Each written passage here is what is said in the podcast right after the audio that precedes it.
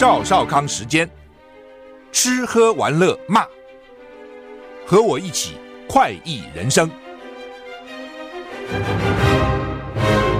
我是赵康，欢迎你来到赵少康时间的现场。天气，十一个县市今天高温会飙到三十六度哈。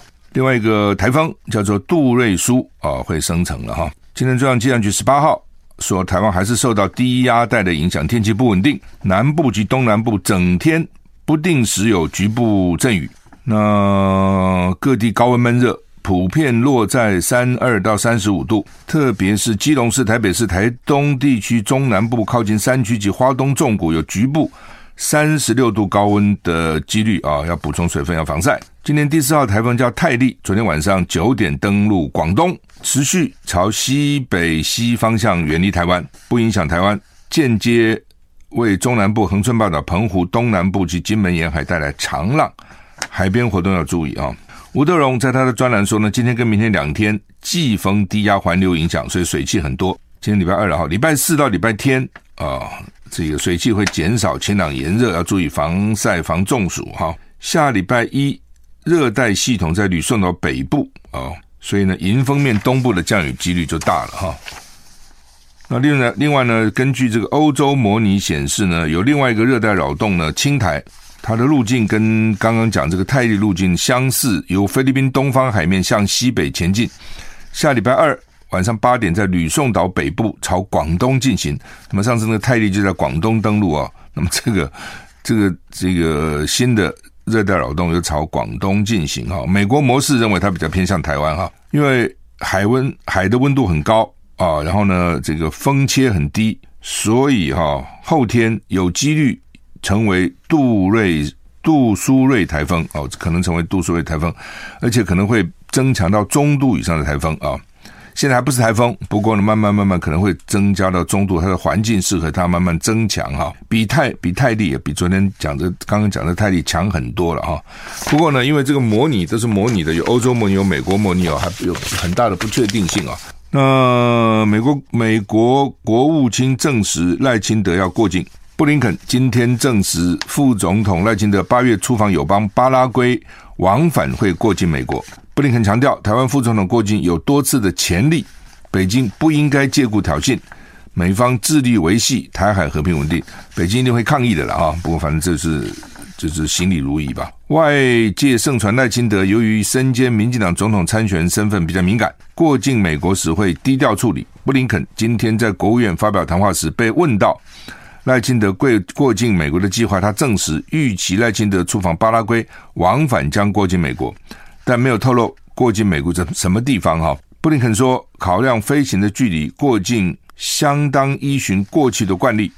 他说呢，过去好几十年里面，台湾副总统过境美国十次，哦，这次是第十一次啊，也是赖清德第二次过境美国。他说，中国没有理由故意进行挑衅。同样的，国民党的总统参选侯友谊规划八月访日本，会去见了日本的前首相麻生太郎。九月，他预备到美国去。民众党总统参选柯文哲没有在规划要到美国去，如果要出访，说是会以东南亚安排为主哈，就不去美国了，去已经去够了哈。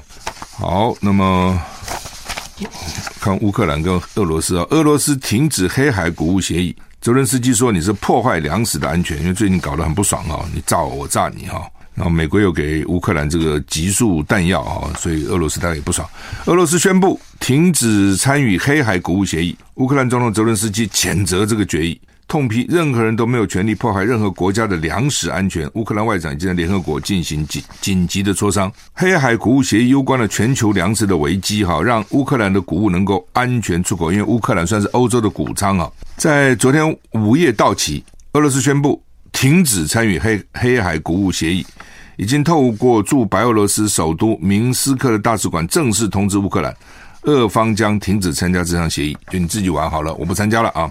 泽伦斯基谴责这项决定，他说：“如果克里姆林宫某个地方的一群人认为他们有权决定不同国家的餐桌上是不是有食物，那么世界有机会向任何人表明，勒索是不被允许的。”乌克兰谷物协会负责人表示：“国际社会需要找到杠杆。”在没有 在没有俄罗斯的情况下，将谷物从乌克兰运往全球市场。乌克兰外长在联合国粮食协议举行紧急磋商，表示将尽最大的努力保护黑海的粮食走廊。布林肯表示，俄罗斯退出黑海粮食协议不合理。他说，协议应该尽快恢复。美国、乌克兰跟其他国家会考虑是不是有其他的选择，把谷物安全的通过黑海运输到市场。主要因为它这个黑海啊，如果俄罗斯不让它走啊，它就出不来。哦，就你乌克兰就算是这个这个采集了、收获了很多的粮食，你出不去也没用啊。港口可能都被封锁了，海海海的路啊，运输路径被封锁了，所以有没有其他的路啊可以输出去啊？这是另外一个考虑了哈。克里米亚大桥恐怕被恐攻了哈，普丁扬言报复乌克兰，所以你看这种情况，气氛很不好了，彼此关系非常不好。乌克兰攻击克里米亚大桥，俄方宣布造成平民死伤，俄罗斯总统普丁就扬言要展开报复哈。英国广播公司 BBC 报道，俄罗斯总统普京扬言要针对克里米亚大桥遭受恐怖攻击进行报复。克里米亚大桥是接连克里米亚半岛跟俄罗斯的本土的，哦，所以非常重要。这个桥，俄罗斯交通部说呢，大桥的支撑没有受损，就它的柱子啊什么的没有受损。那俄罗莫斯科把这个攻击归咎于乌克兰。基辅哦，就乌克兰首都还没有正式表示要负责，没有说是我们干的啊。呃，俄方说呢，有两名平民丧生，一名孩童受伤。克里米亚大桥开通是在什么时候开通？二零一八年，让俄罗斯跟克里米亚之间的公路跟铁路能够通行啊。克里米亚是二零一四年被俄罗斯并吞的乌克兰领土，二零一四年并吞，然后二零一八年啊，这个大桥就就盖好了，铁路跟公路就开通了啊。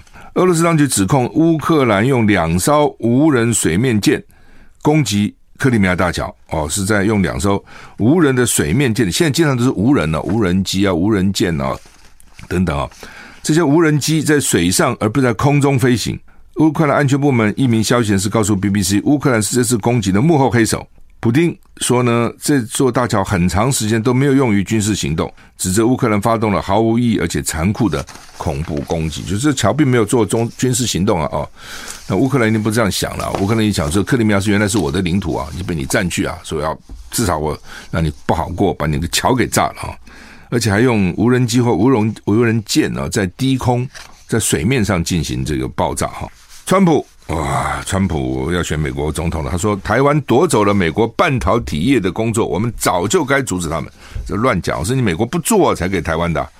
前一次竞选期间喊出让美国再次伟大伟大 “Make America Great Again” 口号的前总统川普，近日接受美国媒体专访，语出惊人。他表示不会表明美国是不是该保护台湾。但台湾确实拿走我们所有的半导体工作。面对主持人的更正，川普再次强调，台湾人很聪明，台湾人夺走了我们的事业，我们应该阻止他们，我们应该向他们收税，我们应该对他们建立起贸易壁垒。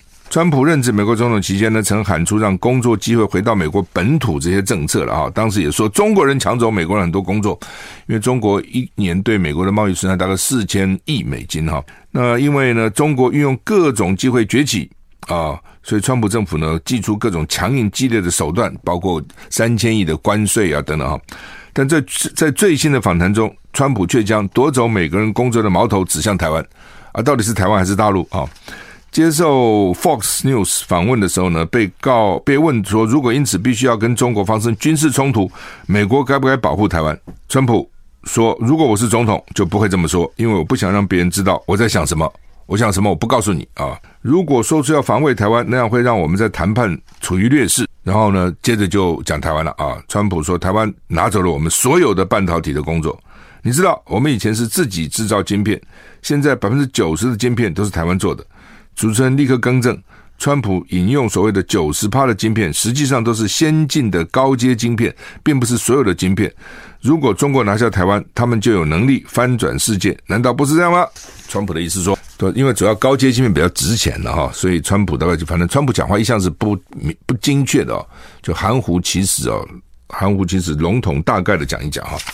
好，那么川普这番言论在美国引起讨论哈，因为川普在任内。打主打美国制造 （Made in America），让美国制造劳工就业机会重新活络。不过做法惹来很多争议了哈，比如说发起美中贸易战呐，对全球经济造成很大的影响。川普的支持者里面有许多属于基层劳工啊。我昨天有讲啊，说这个呃，你看在美国的卖大卖场以前就是 Made in China，都是中国制的纺织品啊什么，现在大量被印度产品取代啊。换句话说。中国可能外销减少了，这间接影响台湾的外销嘛。啊，我们对台湾的对大陆的外销在前几个月少了二十一趴，你知道吗？但是美国并没有因此受益啊。你说好，中国不去哦，然后呢，美国自己生产很多的纺织品啊、半导体也就罢了，因为并没有啊，它只是从别的地方进口而已啊。唉，地球很热哈，欧洲有特别热，这很奇怪哈。欧洲以前夏天都不用冷气的哈，现在呢，怎么是这么热哈？联合国气象机构表示，欧洲热浪可能会持续到八月，全球变暖了。这种天气发生的次数会更多。BBC 报道，预估本周南欧跟东欧将会更热，而中国大陆跟美国会达到摄氏五十度。我的天呐，五十度哈！天气高温炎热引起大家的注意啊。BBC 说，美国有超过一点零四亿的人处在高温警报的状态。美国国家气象局表示，美国西南部的热浪可能持续到七月二十八日。不少游客特地到加州的死谷，就是昨天我讲那个 Death Valley 哈。体验酷热啊！哎，我就看热能够热到什么地步啊？那周日的死谷气温达到摄氏五三点九度哦。死谷是地球有记录以来最热的地方，一九一三年前天测的摄氏五十六点七度。另外呢，因为加拿大的野火，美国各地的空气品质都很差。最早的时候是说纽约那个地方空气不好了，我记得几天以前或者一两个礼拜以前讲啊，说因为加拿大到处都是野火。草也烧，森林也烧，好，这空气就不好了。那现在搞得美国各地，因为它慢慢飘，慢慢飘飘过来，所以美国各地空气品质都很差哈。预估本周南欧跟东欧将变得更热。意大利的沙丁尼亚岛预估将达到摄氏四十六度。希腊因为山林野火，部分地区气温会达到摄氏四十度。而以高山度假跟马特洪峰闻名的瑞士南部。瓦莱邦发生大火，警方已经疏散村庄民众，并且出动直升机试图灭火，但火势迅速蔓延。欧洲礼拜一最高温出现在西班牙南部，安杜哈尔达达到摄氏四四点八度，西西里岛有四三点五度。根据英国气象局的资料，礼拜天中国测得历史最高温，在新疆，新疆有多少度？你知道吗？五十二点五度，这什么温度啊？这怎么活啊？哦，真是，我觉得这人真的很很难很难活啊！怎么怎么办了？啊，热死了哈！那所以欧洲哦，中国大陆、美国哦都很麻烦，加拿大一定也是了，否则不会这样野火一直烧，一直烧，一直烧，一直烧哈。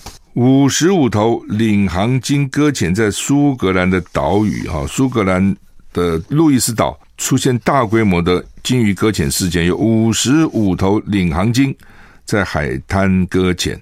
BBC 报道，这群领航鲸搁浅在路易斯岛，哈，I 这个 Isle of Louis 叫 Island of Louis，最后只有十五头还活，哈，死了四十头。救援人员试图把其中两头比较有活力的领航鲸送回海里，但只有一头安全离开，啊，其他的幸存鲸鱼被安乐死，这不回去啊。领航鲸以紧密的社群联系闻名，因此当一头鲸鱼遇到困难而搁浅时，群体中的其他鲸鱼。就随之搁浅，专家跟时间、精力及天气在竞赛啊，尽量找出到底发生什么事情哦。这些鲸鱼都在岸上搁浅，有一头搁浅，其他都来了一起搁浅。唉，这个这种你说他笨吧，也很笨；但你说他很重视团体吧，他也很重视哈。那怎么讲？WHO 说，波兰猫咪染禽流感案增加，禽流感这点应该是。鸟啊，禽类啊，什么鸡啊，鸟啊。世界卫生组织 WHO 表示，波兰是第一个通报在大范围内出现多只猫只感染禽流感案例的国家。不过，说人类感染风险还是低，因为你有点担心哈。如果说本来是鸟，后来变什么猫啊、狗啊、什么猪啊之类，不是这变人了吗？会不会呢？不，他们说风险很少。WHO 说呢，从波兰卫生部上个月通报境内猫只异常死亡案件呢，有二十九只猫。检查出 H5N1 的禽流感病毒的这个阳性，哈，十一只已经死亡，十四只安乐死，来源不清楚，到底啊这个病毒哪里来的？WHO 强调呢，经过评估，一般人跟感染猫咪接触后感染的风险很低。至于猫咪的饲主、兽医跟其他可能经常接触到感染 H5N1 猫咪的人士呢，在没有使用个人保护装备下，感染的风险被认为是低度到中等，哦，不是高度哈。那中等很讨厌哦。人类感染禽流感的罕见案例呢？案例很罕见，不过一旦感染，可能造成高死亡率。人类感染 H5N1 病例通常是直接或间接接触到活禽或死禽，或是遭到污染的环境，哦，这会导致人类也会得这个禽流感哈。桃园机场这个获得全球十大美食机场的第三名，没有那么好吗？行李寄放跟旅游平台啊，叫 Radical Storage 公布全球十大机场美食排名，调查全全世界一百座最繁忙的机场以后呢，根据旅客提供的餐厅评价、平均价格、物料种类，评鉴最棒的用餐体验的机场，其中冠军由南韩仁川国际机场夺下，台湾国际机场也入列哈，第三名哦，第三名不错了哈，第一名。啊，第十名啊，从从后面来，第十名是新加坡的樟宜机场，有一百九十四家餐厅，三点六颗星。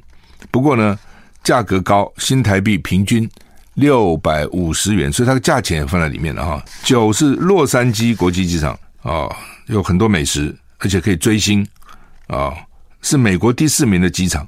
以无过敏原餐厅为名，没有过敏原啊，因为美国很多过敏，不知道为什么这个也过敏，那个过敏，对麸也过敏，对这个也过敏，对那个，说牛奶过敏，对花生也过敏哈，所以他提供的都是没有过敏的这些食材哈。第八名是美国欧海尔，Ohio Chicago 啊，芝加哥的欧海尔国际机场，它在全球机场各类排名都蛮前面的了哈，不是只有食物。在一九六三到一九九八这二十五年间呢。二十五年间，一直是全世界最忙的民航机场，有一百三一百三十家餐厅啊，服务很好啊。第七名是日本羽田机场啊，羽田机场也经常被评为全球最佳的机场，餐厅数量位居第二，素食选择也很棒啊，素食选择也是第二啊，素食他们它还还要分成素食啊。第六是日本成田机场啊，虽然它的排名比羽田高啊。机场内的餐厅平均呢得分是前十大机场之冠，平均价格新台币两百五十块啊，因为日币贬值嘛，这么便宜。南韩第五名是南韩济州国际机场，是南韩排名第二的机场，提供的料理分量小但很丰富，有面也有饭。第四名是美国 Dallas 哦沃斯堡国际机场，是美国第二的美食机场，有一百二十五家餐厅。得分在美国最高三点七分。好，第三名来了，桃园国际机场，菜单价格是十大机场最低的，平均只要台币一百八十元。所以我看我们是因为以价格取胜的哈。第二名是美国哈斯菲尔德 Jackson 亚特兰大国际机场，拥有美国最多无麸质的机场，提供三十六种选择哦。很多老美台湾其实也有一些了，吃的这种什么麸质哈，说会过敏啊。最好叫南韩仁川国际机场，有两百七十家餐厅，平均得分三点二颗星，餐点价格低于平均，也被认为是全世界最干净的机场之一啊、哦！干净也蛮重要的，你到印度去看看啊、吓死人哦！我记得有一次哪里啊？印度孟买哪里？哎呀，那个机场里面的蚊子跟苍蝇是满天飞哈、你怎么办呢？哦，所以呢？你会认为说机场照理讲就应该干净嘛？其实也未必哈，有干净，也有不干净的。好，那么这是全全世界十大机场不错的啊，桃园排在第三。不管它用什么方式，不管是因为便宜啦，还是因为这个好吃啊，还是餐厅多，它可能有各种不同的不同的这个标准哈。其实我认为香港机场餐厅还不错，没有排在里面很奇怪。有时候你觉得那个飞机上的餐，比如坐经济舱。餐可能不是很好的，尤其是香港、台北啊、哦，你知道那个机场，我记得有一次我买了一个那个干炒牛河，好吃不得了啊、好吃，分量也很大啊、所以奇怪了，我对香港机场的餐饮，我我觉得应该是还不错，但是居然没有排在里面哈、那是不是比较贵啊，还是怎么样？它反正有各种不同的评估的方式哈。好，那么今天《中国时报》头版头在讲这个。AMD 的执行长苏峰之啊，到台湾来哈。那之前呢是这个黄仁勋啊，就 NVIDIA 黄仁勋啊，呃，说昨天也带动台股大涨啊，大涨了五百二十五点。昨天台股涨很多哈。那有涨那么多吗？昨天台股到底涨多少？涨五十点了，可能是自己一路了啊，一路以来哈。嗯，哦，就是他讲，好的，这样讲。黄仁勋在台湾期间，台股大涨五百二十五点，那这不是都是因为黄仁勋的功劳？我觉得不一定啊。不过没必要这样说啊。黄黄仁勋说啊，我在台湾期间就大涨五百二十五，我再去一次吧，再涨五百点哈。那这个苏峰之也很不简单哈，她是这个半导体女王，超维执行长啊，超维执行。交大本来是要给他博士学位，名誉博士学位了啊，后来因为他的飞机好像什么 delay 啊怎样，现在在改啊，改到二十号啊，要给他名誉博士啊，这些都不错啊，这这还真的都是台湾之光哈，能够到美国去发光发亮啊，而且。我我就在想哈，以前呢哈，以前读书读书好的人通常都不会赚钱。你自己想想看，读书好的人有赚很多钱的吗？以前哈，其实不多哦。当然可以不错啊，你当医生啦，你当律师啦，你当工程师啦，你当会计师啦，你当建筑师啦啊，你反正就是可以了啊，在社会上算不错了。但是你说因此会什么发大财吗？大概很少。读书人好像也 不太屑。于赚钱，你真的仔细看，真的会赚钱，其实都不是读书多好的。读书好的通常也不会太不是那么会赚钱。我讲以前呢，从什么时候开始读书好也可以赚钱呢？就是高科技、电子业、高科技，他们搞那种高科技的啦、半导体的啦。诶，突然大家发觉说，诶，他读书读得不错啊啊，但是呢也赚钱啦。哦，其实以前很少这样子的。哦，你仔细看，以前读书好就给人家聘嘛。呃，人家一个公司可以聘你做做工程师啊，做科学家啦，做研究啊等等啊。但真正赚大钱的并不是这些人。但是自从有高科技以后，他们可能靠他们的专业的技术啊，靠他们的专利啊等等哈。诶，大家发觉，慢慢这些人也赚很多钱啊，赚很多钱啊。哦，中国时报另外还有一个蛮重要的新闻，就是说高龄产妇哈，三十五岁以上破三成。就是三十五岁以上占我们生孩子的三成，二十五到三十四岁，原来占了所有产妇的七十一趴，现在下滑到五十八趴哈，再下滑就少于五十趴了哈。这照理讲应该最适合生产的年龄了，那反而三十五岁以上的有三成哈，就是高高龄的产妇哈。那事实上可能跟他结婚晚也有关系哈，现在结婚都比较晚哦，结婚晚生孩子晚哈。所以这个也会也是造成少子化的一个很重要的原因哈。联合报头版头说，我们农产的外销弱了哈，上半年呢只有上半年就少九趴哈。大陆市场原来是第一啊，现在到到第四啊。那对美国、日本有萎缩，对香港倒是增加哈，对香港增加。不过当然就是说外销萎缩不是只有农产品了哦，所有东西现在都是都少了，少了二十一趴嘛，你看少都都不都少很多了，只是。农业它是一个政治问题，农业不是只是一个经济问题啊，主要因为农民啊，就农业的经济产值其实占整个国家的经济量并不大，可是呢，一方面农民人数多嘛哈，农业县份；二方面都市的人也都是农村出来的了哦，他的家乡都在农村嘛，所以有一个特别的感情哈，这是另外的啊，所以大家都不希望看到农村凋敝，都希望说啊，农村还是欣欣向荣哈。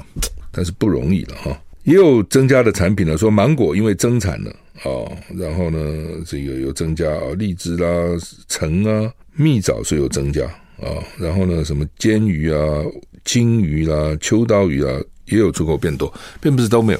不过他们担心另外一个就是就是这个鱼啊鱼啊鱼，因为呢现在大家比较不养了，这个东西就这样，农业经济经常这样啊，就是说。你一养很多的时候呢，这个价钱会掉。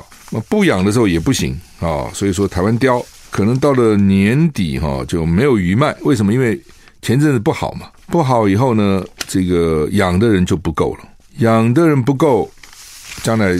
供需关系不平衡，价钱就会高，又怕这样的农业经常是这样子哈，所以这是为什么以前需要什么需要什么农复会，现在叫农委会了，将来不叫农业部哈，还有什么市建会啦，各各地的农村有很多的这个所谓草根组织，就这个原因哈，你要帮助农民，因为农民有时候资讯不是那么清楚，到底该种多该种少，而且农民的特色是不太相信别人，你跟他讲，他不见得相信你，讲真就会骗我哦。所以呢，你跟他宣导，你说啊，现在种太多，你少种一点。那为什么不别人少种一点？为什么少？为什么我少种一点？他就会产生这样的怀疑。我记得大陆有一个首富是靠农业，他就讲说很难跟农民沟通啊。哦，我看他的书啊这样写，他就说，比如他们讲说，今天晚上我们要在农村召集这个农民开会，啊，跟他们讲一些新的观念等等啊。到了晚上，一个农民都没出席，都不来，为什么？根本不听你的，不相信你，他像他自己的传统的做法哈。好，那么台湾的农产品是真的不错了啊，只是说哦，可能那个产品的品质哈不稳定。那在台湾大概也就算了，你知道哈，有时候水果真的是不稳定。有时候你这批吃得好，哎，说今年这个不错，吃下批就觉得 就没有那么好。有时候会这样哈，这水果真的是。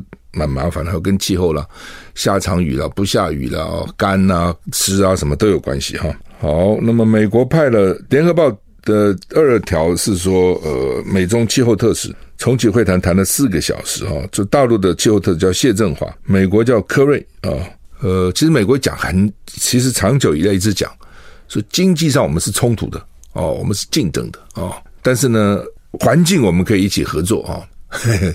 他的。他的讲法就是叫大陆减碳嘛，那大陆一定想说，全世界搞成今天这么污糟糟，你美国最主要的责任呐、啊。美国不是号称汽车王国吗？大家都还骑脚踏车的时候，美国都有汽车了。所以呢，你美国那么浪费哦，那么浪费，真的是很浪费。那个很多大学里面冷气一年到头在南部哈、哦、是不关的哦，就是空调是不关的。我那网球场那么亮的灯，整天整夜这样开。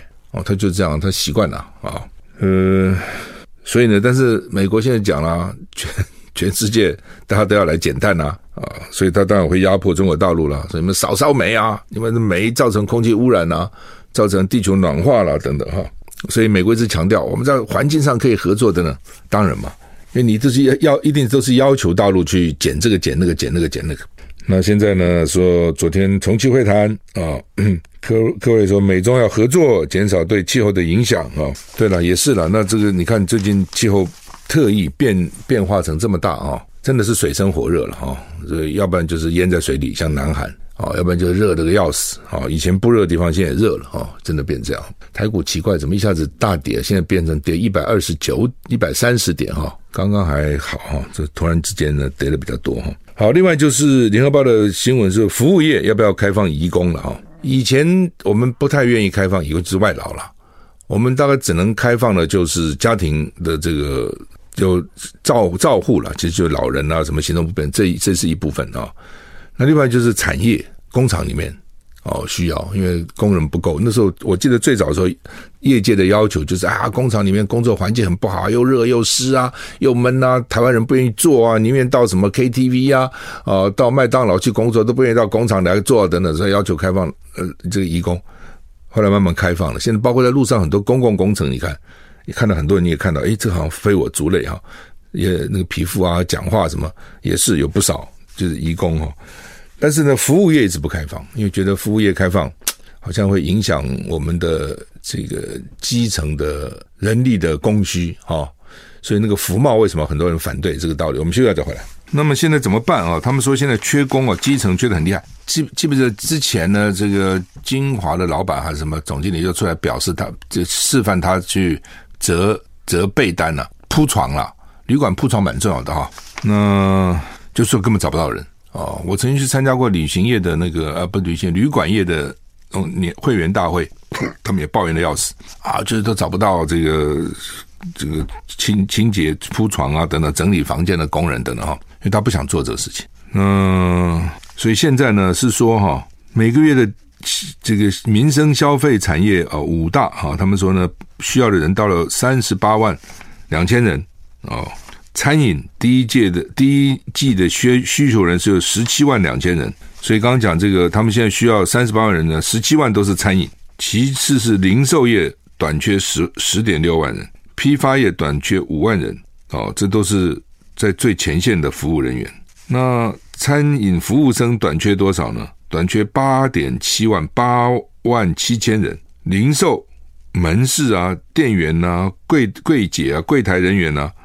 缺四万六千人，第一个就是可能比较辛苦了哦，工作嘛。第二个，你面对的不同的客人啊，有些客人很挑剔啊，可能脾气也不好，会乱发脾气啊等等。那客人永远是对的，你很难跟客人吵啊，吵了客人就给你客诉啊，哦，所以可能有些人就不愿意做，所以他们就问奇怪的，那时候送餐餐厅的外送也很辛苦啊，年轻为什么愿意呢？第一个，他可能赚钱比较多了。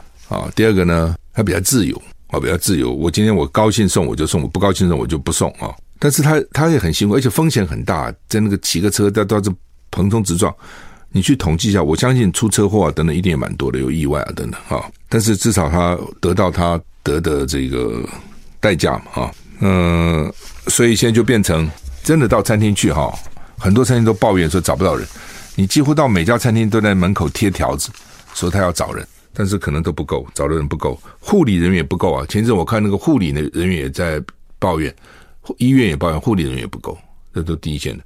所以呢，行政院松口说可能可以开放哈，什么时候哦？然后呢，会不会冲冲击到国内的服务业哦？我想服务业会不会还也反对？就是人员呐，不是老板呐，员工会不会他们都来了，那我们怎么办？现在不可能调了。你现在人不够，你只有一次加薪呐，要调啊啊！那如果说都进来了，他可能老老板压力就没那么大了，企业压力就没那么大了，就不调不调了。哦，这是另外一个问题哈。好，那么刚讲赖清德啊，美国的这个布林肯已经证实了赖清德八月要到巴拉圭要过境美国了哈。但是如果他只是总统候选人还好，他因为是副总统，哦，像以前副总统过境基本上不给你去华盛顿 DC 的。那现在说，因为我们那个驻美的这个办事处，它叫什么？叫做。美国在台湾叫 AIT 嘛，我们驻美办事处好像在那个波多马马克河的对面，就离那个华盛顿过了河就是华盛顿。所以虽然不在华盛顿，但他们认为说已经很接近了啊。所以现在能不能到那里去，也是一个指标。所以到那里，他可以说我们就很接近。那另外呢，有一说了啊，说可能只能用视讯，而不能让他踏过踏入华盛顿 DC 啊。那这样的话呢，那其他的候选人呢？那个柯文哲已经说他不去了。啊，可能说我不要再去了。郭台铭好像八月要去，侯友谊九月要去啊，不过要先去日本，要见麻生，所以看起来呢都要展示一下他们的外交的能力啊。郭台铭呢动作也蛮多的，郭台铭去投书《华盛顿邮报》（Washington Post），那骂这个赖清德啊，说赖清德投书《华尔街日报》内容，这蛮他抓的这个点还不错，就赖清德在美韩美国国庆吧，独立纪念日去在《华尔街日报》去投书哈。他说呢，这个当然，郭台铭讲的就是说赖清德不肯承认一中各表了，就是九二共识，就是一中各表嘛。哦，而且要求跟大陆讲谈这个进行谈判呢，不设任何前提。就民进党一向说，我们很高兴跟大陆谈判呢，但你不能有前提。那大陆就是说呢，你如果不以一个中国为前提，那我们就不用谈了。那我是跟我是跟外国人谈吗？那我就不承认你是外国。就每次都为这个事情搞得这个就谈不下去了，其实就变成这样子啊。国民党那个时候也是了，只是说好吧，那就一中就一中嘛。那我们不是中华民国，这有什么丢脸呢？我也不觉得啊。你就让让了主权的，哪有让呢？那我们不就叫自己中华民国吗？那中华民国不是中国吗？那我们不是中国，我们是什么国呢？而且我们是比老共更早的啊。孙中山一九一二年、一九一一年啊、一九一二年那个时候就创建了亚洲第一个民主共和国。就叫中华民国，老共是后来才叫中华人民共和国，所以我如果说是我是中国有什么不对呢？就像华航，它就叫华航，它不叫华航，那是什么呢？中华航空不中华，那是什么呢？你就说它不是，而且你干嘛自己放弃呢？我们是先的，它是后的，对不对？那当然你可以说啊，全世界大部分人都承认它没错啊，那大部分人承认，不能说因此我们就自己不承认自己啊，哦，所以好吧，反正是民进党就他就讨厌中哦，那而且呢，他就说不能设任何条件。那老共的意思就是说呢，你要跟我谈，你不中国人，我就用我跟你谈什么呢？哦，所以呢就不能谈嘛，扯到现在就就是为了这个哈。不过大陆也是了哈，他这个不给大学生来念大学了啊，所以呢以前呢只有那个已经来念的继续念，新的就不开了啊，新的就不开了，所以现在就变成没有什么新的大陆学生。三年多以前老共片面的，他当时也不准那个自由行的来了哈。我是觉得说哈。学生哈，这个交流其实是很重要的。那大陆也鼓励台湾学生去啊，不是吗？啊，有很多好的大学也也开放。台湾只要凭什么职，凭什么学测的成绩，什么多少分以上就可以去了。应该让大陆学生也到台湾来了啊。我觉得不应该禁止他们。那现在呢，这些人都继续念，念了以后呢，就要念硕士哦，念博士，甚至很多人在台湾念完以后申请欧美的硕士博士哦，也有哦。好，我们时间到了，谢谢你的收听，再见。